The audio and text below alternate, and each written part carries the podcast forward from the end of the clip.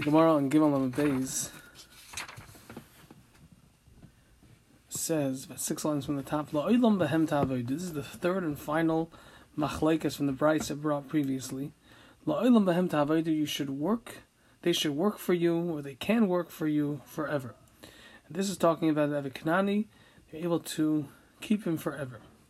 Says the Gemara, Rishus. The Tan Rabbi Shmuel. Rabbi Shmuel says this is a rishus. It's not a chiyuv to keep him forever, but you can if you'd like. Rabbi Kiva Rabbi Kiva says it's a chiyuv. Zakti Gemara. My time at Rabbi Shmuel. What's the reason for Rabbi Shmuel? Why does he say that this is only a rishus and the pasuk is not coming to tell me a chiyuv? Answers the Gemara. I dichsiv, since it's written in the pasuk, loisechayik kol neshama you should not let any neshama live.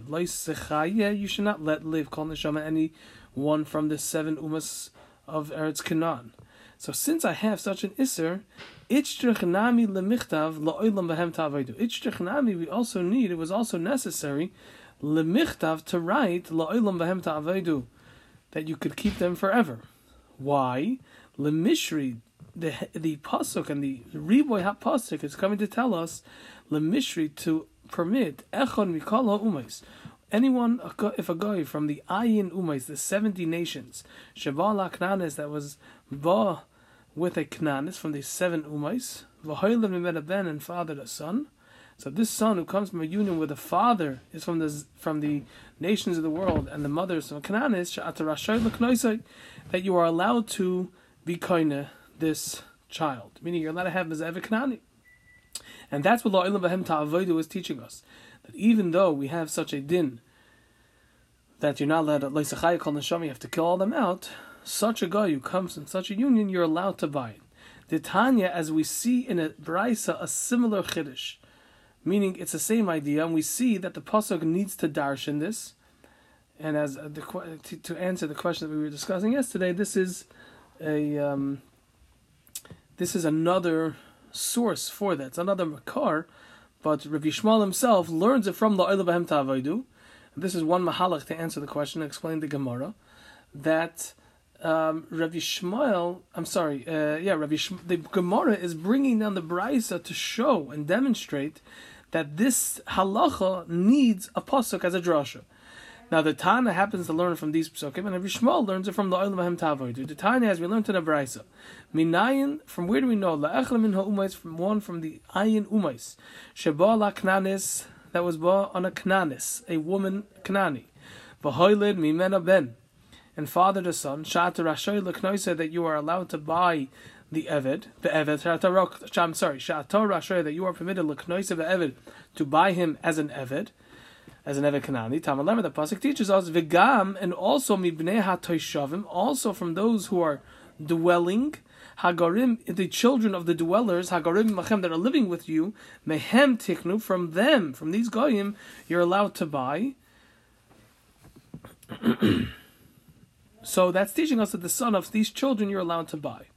Yochel, I might have thought, Av HaKnani, so to a Knani, if a male Knani, Shabal Achatz Min that he was born on a woman from the Ayin Umais. V'hoilin ben, and he fathered a son. Shatarasher said that you are allowed to buy him. I may have thought that you're allowed to buy him as a slave. I may have thought that the pasuk is coming to teach me this chiddush as well.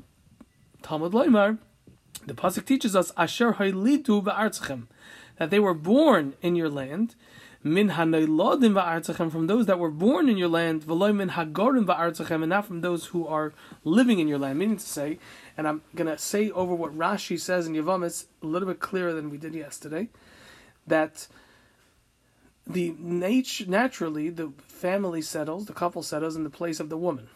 So if I you want to buy the child, if you want to see if the child is from the mother that's a Kanani, but the father may be from the Ayin Umas from the other nations, so then he that child is going to be min hanoilodim ba'artzachem from those that are born in your land because presumably they settled in Eretz Canaan. Masha'inkin, if it's only Hagorim ba'artzachem, those who are living in your land but were born elsewhere, presumably their mother is from the other nations of the world and the child was born over there. And it happens to be that they live here today.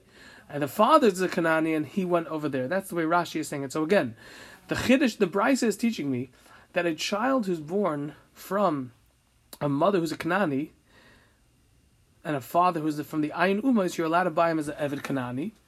But you're not allowed to buy a child whose father was a Kanani and the mother is not. And the way we see it in the Psukim is because it says Hasher Hoilidu Ba'artzachem, from those that were born in the land. Not only did they live here, but they're born in the land. Meaning to say, they were born in the land because their mother is from Eretz Canaan. Masha Enkein Hagorim Ba'artzachem, Min HaTeshavim Min Asher Hoilidu Ba'artzachem. From those that were born in your land, as opposed to those that were born in other places and they're only Gorim Ba'artzachim, they're only living here today. So the bottom line is that Rabbi Shmuel doesn't learn that La'oila Bahem Ta'avodu is telling you a chiyuv, like Rabbi Kiva says, that you are obligated to keep the Eviknani forever, because I really need that pasuk to tell me that there are other cases that Loisachaya Kol Neshama will not apply. Namely, if the mother is from uh, a, a Kanani, Kananis, and the father is not.